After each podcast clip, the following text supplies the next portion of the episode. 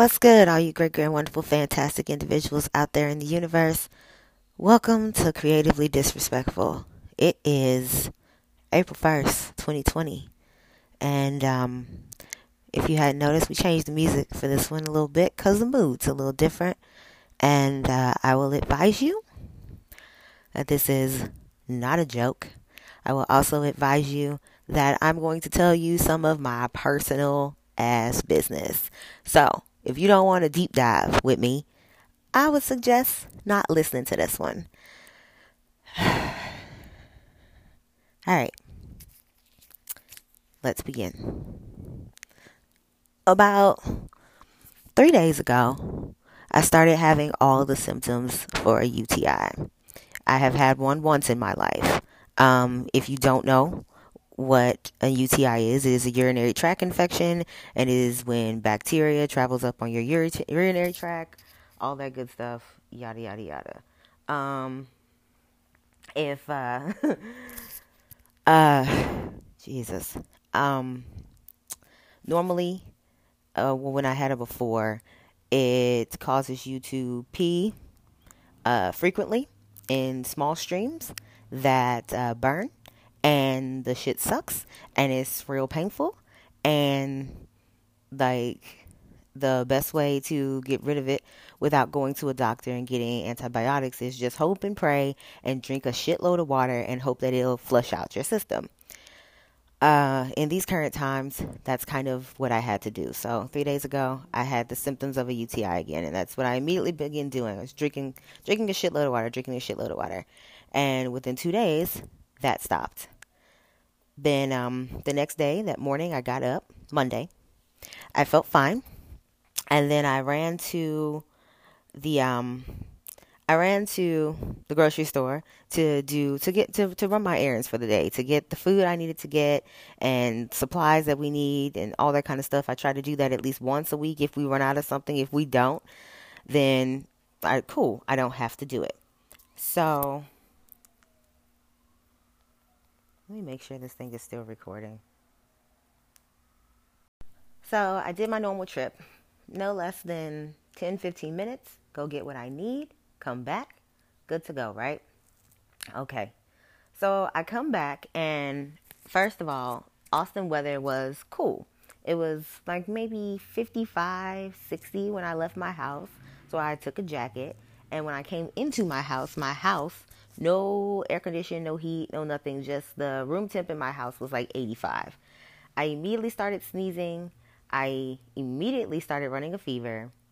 And um, as it progressed, the as the fever progressed, then my body went into chills, and then um, also my heart rate fluctuated between like started at like 75 and then went all the way up to like 125 130 and then dropped back down to 80 and then went back up. So that was happening, we'll say intermittently every 15 to 20 minutes, right?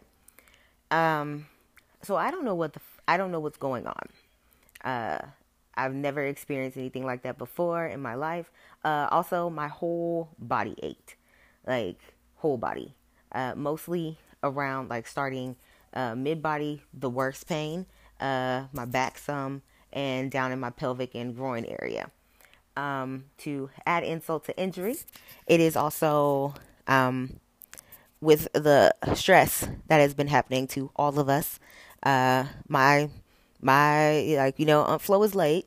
She trying to do her thing, but we stressed out, and this is going on too. So that's also a factor. Um, for anybody who's super nosy, yes, I am not pregnant. no, I am not pregnant. I said that all backwards. Uh, so yeah, so I kind of, I was kind of immobilized. I laid on the couch. I drank. I have a large glass um, mason jar. That's a two gallon mason jar, serving mason jar that's full of water. I drank a gallon and a half of water, and I was still dehydrated. I was still dehydrated. Um, it like it, it it was like nothing. It was like it was doing nothing.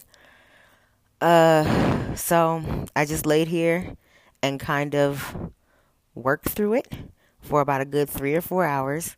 Finally, the chills stop. Finally, the fever goes down. Finally, my heart rate stabilizes and I'm starting to feel slightly better, but I'm still dehydrated, so I'm still drinking water like a like a mad person. All right, so I go to sleep, right? I wake up the next morning and I feel not a hundred percent. We'll say that your girl was, on 85. We're going to say I was on 85%. I was good enough that I could actually walk because I couldn't really walk uh, toward the end of yesterday without holding the wall, holding like uh, objects in the apartment, things of that nature, or walking very, very, very, very, very slowly. So I could actually at least move about um, normally. But that was after I laid in bed. So I want to say, hmm, we'll say about like 11:30. All right. So I get up and uh, I get some more water.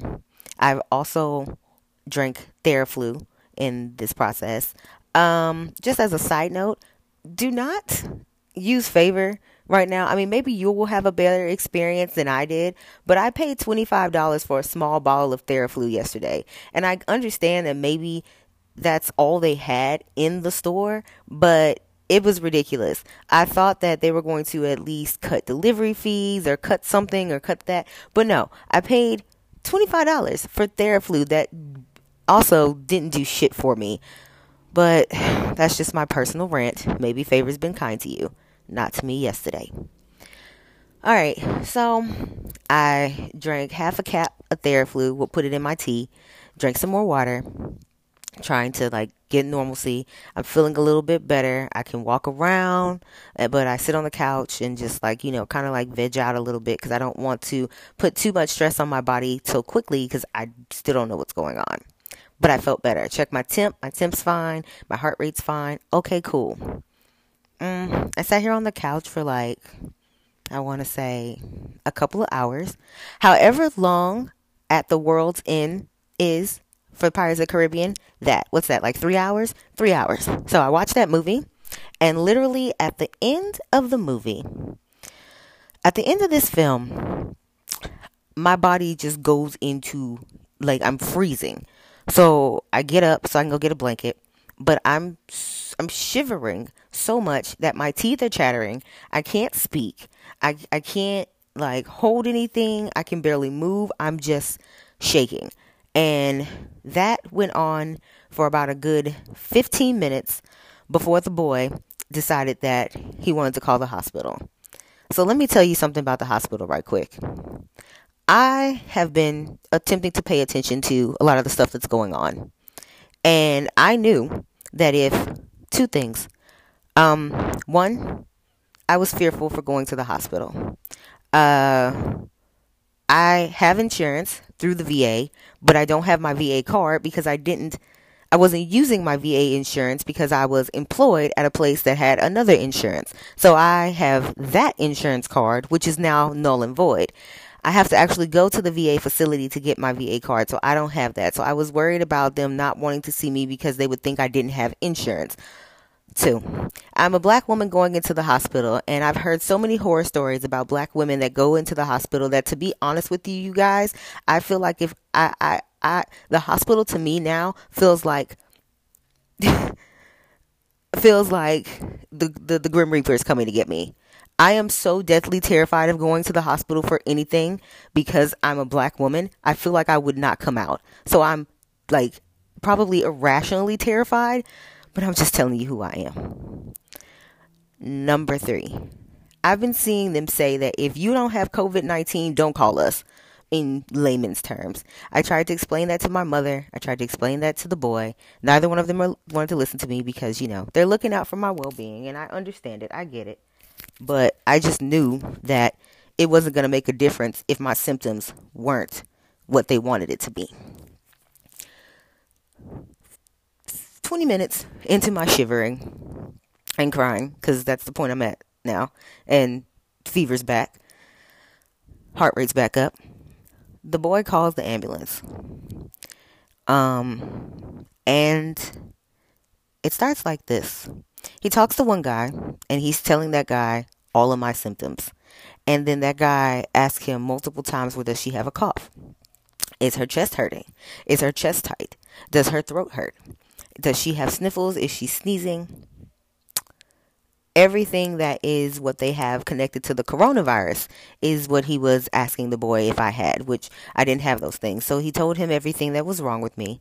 And after he gave him the list of my actual symptoms and even told him about the UTI situation, he turned around again and said, So does she have a cough? And then he says that they're going to send an ambulance, but they wouldn't allow him in the ambulance with me because of like, you know, safety precautions and all of that stuff.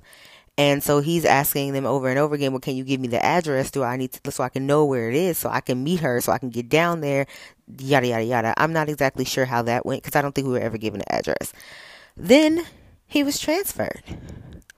He was transferred to a woman. At this point now, y'all, we about, I want to say, we 12 to 13 minutes into this call. So then they transfer him to another woman. That woman proceeds to ask him the same goddamn questions that the man asked him. Same questions. Does she have a cough? Does she have sniffles? Have you guys traveled out of town? Were you around anybody that has COVID 19? Have y'all been, like, pretty much, if you ain't got, if, pretty much, if you ain't got COVID 19, we ain't got y'all. That's pretty much what it was. And at the end of that conversation, at this point, um, the boy has got me dressed. I'm laying on the couch because I've been pretty much naked the whole time because I've been so hot. The boy got me dressed, and soon as she started rattling off that same stuff again, and we're like, I want to say 22, 23 minutes into this call. Well, we'll round it to 25. I took my shoes off because I was like, I told y'all. I knew that they weren't going to come. And she was like, Yeah, so we're to cancel the the ambulance um, but if she starts to have respiratory problems, then then you then you should call us back. And she has VA insurance, so y'all should call the VA and um, like and see if they can connect you with a doctor and tell them the symptoms so that you can treat it at home. And you should get her some Tylenol. And so again, if you ain't got COVID nineteen, we ain't got y'all. Or if you ain't bleeding, I think I needed to like be puking up blood or or have slipped my wrist or be unresponsive. Those were questions that were asked. Not to slip my wrist, but the, the blood situation. Was I bleeding? Was I responsive? Was I alert? So I pretty much would have to be passed out, comatose on my couch, not breathing, not responsive, not alert, bleeding to get any kind of professional help today. And she capped it off with saying, "Well, I, we're only canceling it because, like, you know, she's still at a. If she doesn't have it, then she's at a risk to get it by coming to the hospital." So my question to you guys is this, yo. So what are we supposed to do? What are we supposed to do in this situation? If you end up in something like this, like I was, and I still don't know what's really going on with me. The best bet that I have at this point, because I called the VA earlier this morning, but it was busy. I had to leave a message. I called again. I tried this, and they have you, when you go online to the site, they tell you to schedule an appointment. And if they think that you're, if they think that your symptoms are severe enough, they will schedule you an appointment, which means they ain't got me, y'all. That means they ain't got me. So, right now, I'm laid out on the couch. The boy's gonna go get some more Tylenol, some cranberry juice, some orange juice. I've been drinking kombucha like a bitch. I hate kombucha, but I, I, anything holistic, please throw it my way. I really don't want to keep taking drugs. They just keep they just keep like asking me to take drugs, and I just really feel like I need antibiotics, straight up. But what can I do? Who am I? I ain't got COVID nineteen, so I guess I don't matter, y'all. Don't get me wrong, y'all. I know this is serious. I know this is affecting a lot of people. I know that they're making decisions that make the most sense in their brain to protect everybody. But my question with that is where does that leave people who end up in a situation like me? I have to wait it out now for the next two days until I can try to get into CVS because, like, that's the closest thing to me that's actually open that may be able to do something. They gave us a list of websites to check and to put my pretty much they sent us to WebMD and was like, "Yeah, figure it out, go get her some aspirin." And I get it, y'all, but also I just I don't know. So anyway, I did this cast today to share my story with you guys. Um I've been getting comfortable again with being open with the world. I've always been open with the world in writing, but never like by voice. And so I'm getting comfortable with sharing things. And I just felt like this was uh, an important topic to discuss because I really don't know what me or anybody else that's ended up in a situation like this with something that's deemed not really that serious, but you don't know. Like, I just, I'm just curious as to what avenues are we recommending for people to take in these kind of situations. I'm just curious. Um, so I'm about to sit here and I'm gonna watch. Uh, I'm gonna watch part four of Pirates of the Caribbean. I'm gonna drink some more water. I bought Pedialyte to back up the electrolyte situation because I I can't. I don't know if my body can handle another gallon and a half of water today. But I am still, well, definitely dehydrated again. So I'm just pumping myself with fluids, and uh, just uh, send some prayers up for your girl, man. Send some prayers up for your girl. All right, y'all. Be safe. Be easy. Peace, love, and positivity.